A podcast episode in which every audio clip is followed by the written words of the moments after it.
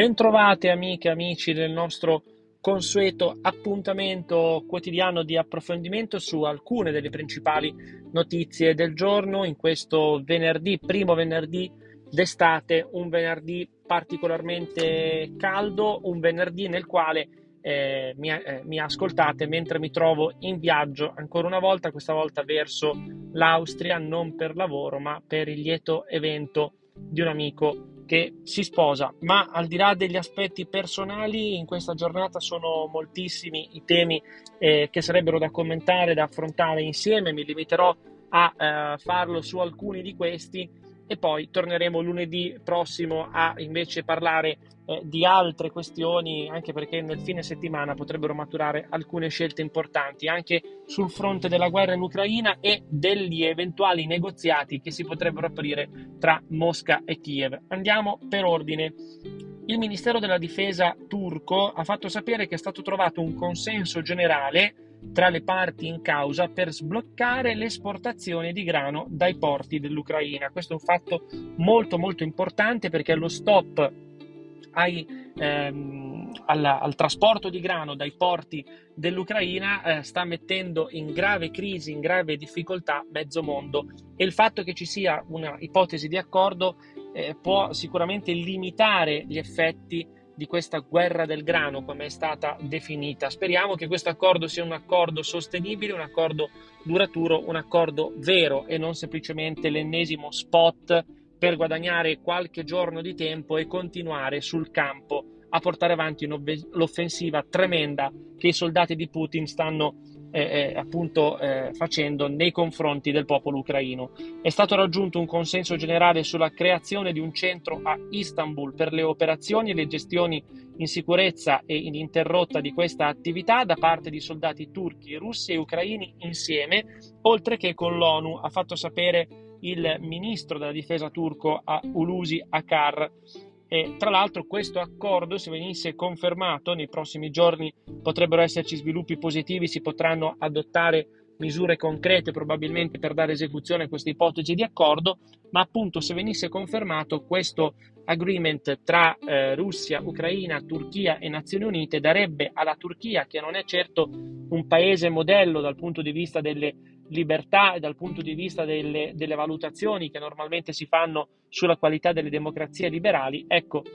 darebbe questo accordo ancora più peso e centralità alla Turchia che ha, uh, sta giocando un ruolo sul fronte della diplomazia molto forte, sembra anche piuttosto efficace, certamente più efficace di quello che potrebbero avere altre grandi potenze eh, internazionali come ad esempio eh, l'Europa se potesse parlare, se fosse in grado di parlare con un'unica voce, ma non è così. Speriamo sia presto così, eh, torneremo a parlare di Europa tra un istante perché eh, abbiamo Medvedev, il vicepresidente del Consiglio di sicurezza russo, praticamente si tratta del vice di Putin, eh, Dmitry Medvedev, quello che fu anche presidente della federazione russa quando Putin ancora non era riuscito a cambiare la Costituzione e non poteva svolgere un altro mandato consecutivo. Eh, ha attaccato Berlino, fame come arma usata dai nazisti a, Lening- a Leningrado sotto assedio 900 giorni, in 700.000 morirono di fame. Cioè, cosa ha detto Medvedev? Ha detto questo, la ministra degli esteri tedesca Annalena Baerbock ha affermato che la Russia sta usando la fame come un'arma. È sorprendente ovviamente sentire questo da funzionari il cui paese ha tenuto Leningrado sotto assedio per 900 giorni dove quasi 700.000 persone sono morte di fame. Cioè Medvedev gioca la carta della storia, gioca la carta della falsificazione della storia, perché è vero che i nazisti assediarono Leningrado, ma non è certo eh, è, diciamo, collegabile la condizione politica di oggi della Germania, la, eh, diciamo, eh, la solida posizione antinazista e antifascista delle istituzioni tedesche con quello che fece Hitler, con quello che ordinò Hitler. E se si prende questa piega di andare a eh, giustificare le proprie azioni con i disastri, con gli errori commessi nel passato dalla propria nazione, è chiaro che non ce ne può essere più per nessuno. Speriamo che questo atteggiamento di Medvedev, che sembra caratterizzarsi ormai sempre di più come il cosiddetto cane cattivo dentro al Cremlino, sia appunto una strategia e non sia davvero il punto di vista di tutta la uh, gerarchia di Mosca. Andiamo avanti con le notizie principali di questa giornata, in particolare purtroppo sulla fumata nera a livello europeo rispetto alla possibilità di introdurre in tempi rapidi un tetto del gas. Anche qui che cosa è successo? Eh, da fonti europee, all'indomani del pressing italiano per un vertice straordinario da svolgere nelle prossime settimane che metta sul tavolo la proposta di price cap, cioè un tetto dei prezzi sul gas, non ci sono piani per un summit a luglio. Questo è quello che viene risposto, eh, viene risposto appunto da Bruxelles. La proposta italiana ha trovato sponda eh, su Parigi, sull'Eliseo, su Emmanuel Macron che proprio ieri ha riunito tra l'altro la presenza tra gli altri anche di Matteo Renzi, tutti i leader dei partiti politici europei che si rifanno alla famiglia di Renew Europe. Eh, la proposta italiana di un vertice straordinario sul gas eh, trova l'appoggio della Francia, eh, anche il Belgio ha la stessa posizione, frena invece l'Olanda che chiede a Draghi di portare prove che il tetto europeo ai prezzi del gas potrebbe funzionare. È difficile avere delle prove di una situazione che non si è mai verificata. Certamente provare a introdurre questo strumento di tetto ai prezzi potrebbe essere un modo per eh, limitare la speculazione e l'incremento dell'inflazione. Il fatto che i Paesi Bassi si schierino contro non è un fatto positivo, ma eh, d'altra parte anche i Paesi Bassi che chiedono a Draghi di portare delle prove dovrebbero a loro volta portare delle prove che non serve il price cap. Insomma, sembra veramente una posizione piuttosto inspiegabile quella di ehm, eh, Mark Rutte, il primo ministro olandese. Intanto il cancelliere tedesco Scholz chiede di accelerare sull'import da altri paesi rispetto alla Russia, cosa che l'Italia, come sapete, sta già facendo, essendosi legata mani e piedi a un'altra dittatura, quella algerina, da cui compriamo 9 miliardi di metri cubi di gas, ma eh, Scholz, il cancelliere tedesco, chiede che questa azione venga concertata e portata avanti a livello europeo. Vedremo che cosa accadrà Cambiamo pagina e torniamo a parlare di pandemia. Sì, perché la pandemia non è finita, la pandemia c'è ancora, continua a mietere vittime e soprattutto a eh, contagiare le persone. Dopo due mesi e mezzo l'indice di trasmissibilità, il famoso RT, risale a 1,07 sopra la soglia epidemica che indica una maggiore diffusione dell'epidemia. Quindi attenzione, prudenza da parte di tutti. Possiamo fare tutto, tutto ormai è riaperto, però nulla ci vieta, anche se non è obbligatorio per legge, di continuare a stare attenti, di sanificare le mani, di portare le mascherine, di prestare attenzione, di evitare eh, per quanto possibile assembramenti. Secondo il monitoraggio dell'Istituto Superiore della Sanità del Ministero della Salute non c'è nessuna regione ovviamente eh, in questo momento in situazioni particolarmente gravi, ma non c'è nemmeno nessuna regione a rischio basso eh, per 12 il rischio è moderato e per 9 regioni il rischio è alto.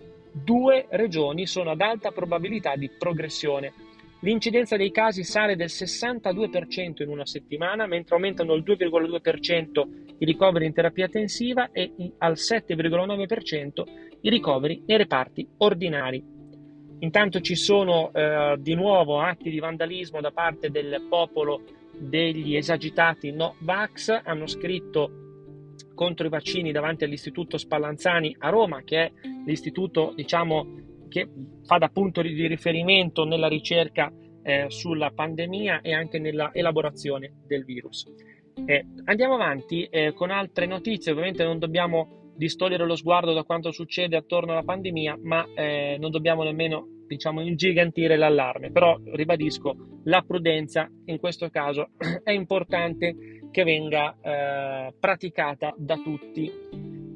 Parliamo ancora indirettamente di energia, in particolare di carburanti. Il ministro dell'economia e delle finanze eh, Daniele Franco e il ministro della transizione ecologica Roberto Cingolani hanno firmato il decreto interministeriale che proroga fino al 2 agosto tutte le misure attualmente in vigore per ridurre il prezzo finale dei carburanti. Si estende così fino al 2 agosto il taglio di 30 centesimi al litro per benzina, diesel, GPL e metano per autotrazione. Nonostante questo, come vedete, se eh, chiunque vada a fare il pieno di carburante, abbiamo eh, dei prezzi al litro che sono impressionanti, ben sopra i 2 euro al litro se viaggiate in autostrada, poco sotto i 2 euro se non siete in autostrada, ma anche fuori dall'autostrada molti distributori applicano un prezzo superiore ai 2 euro. Senza l'intervento del governo il prezzo del eh, carburante sarebbe tranquillamente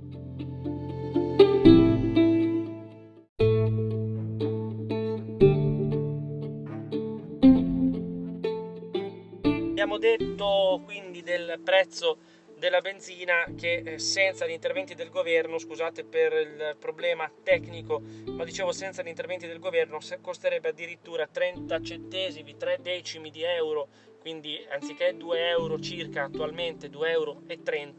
eh, in più e quindi sarebbe, scusatemi, sarebbe di 2,30 euro al litro, quindi 30 centesimi in più. Andiamo verso la conclusione con le ultime due notizie che voglio commentare con voi, forse tre se ci arriviamo. Eh, il gruppo Insieme per il futuro di Luigi Di Maio perde già un altro eh, dei suoi esponenti, tra l'altro una deputata piuttosto attiva in Commissione Finanze e anche in Commissione Bilancio. Si tratta di Vita Martinciglio che dopo due giorni dalla nascita di Insieme per il Futuro alla Camera fa retromarcia e torna nel Movimento 5 Stelle come a testimoniare quanto caos regni intorno a quel mondo e quanto fragile sia in realtà il progetto di Luigi Di Maio che è un progetto molto legato alle dinamiche interne al movimento piuttosto che a una vera visione di futuro della politica e del paese vedremo cosa succederà. Lei intanto dice ho vissuto con sofferenza la decisione di lasciare il gruppo per fare parte di questo nuovo progetto, ma alla fine il cuore ha avuto la meglio su tutto il resto. Dunque il cuore di Vita Martinciglio batte verso Giuseppe Conte e non verso Luigi Di Maio. Vele Blu, il mare più bello d'Italia, si trova in Sardegna, poi Maremma e Puglia. Eh, le 45 località balneari premiate quest'anno con le vele blu di Legambiente Touring Italiano, dove il mare è più bello, vedono svettare la Sardegna al top con 6 comprensori e 5, eh, 6 comprensori a 5 vele, quindi 6 comprensori premiati con il massimo dei voti, poi Toscana e Puglia con 3 comprensori, Campania e Sicilia con 2 e il Trentino Alto Adige viene pluripremiato per il turismo lacustre, ma la vetta dei laghi è in Veneto. Le località a 5 vere, spiegano gli organizzatori, rappresentano le migliori buone pratiche amministrative e dimostrano che un nuovo modo di fare turismo è possibile puntando sull'ambiente e sull'inclusività. Chiudiamo con il calcio, il Milan campione d'Italia comincerà come sempre, in quanto campione d'Italia, il nuovo campionato contro l'Udinese in casa, si comincia quest'anno addirittura prima di Ferragosto, il 13 agosto. Lo ha stabilito il sorteggio della Serie A. Per l'Inter nella prima giornata trasferta a Lecce, la Juve ospiterà il Sassuolo, il Napoli giocherà in casa con il Verona, il derby Milan-Inter ci sarà il 4 settembre e il derby di casa Berlusconi tra Milan e Monza ci sarà, eh, Monza tra l'altro come sapete in maniera inedita salito in Serie A al termine della scorsa stagione, si giocherà l'undicesima giornata il 23 ottobre a San Siro, sarà certamente una giornata importante. Per oggi e per questa settimana il nostro appuntamento si conclude qui, noi torneremo lunedì 27 giugno 2022, per adesso un carissimo saluto, un buon fine settimana a tutte e tutti voi, ciao!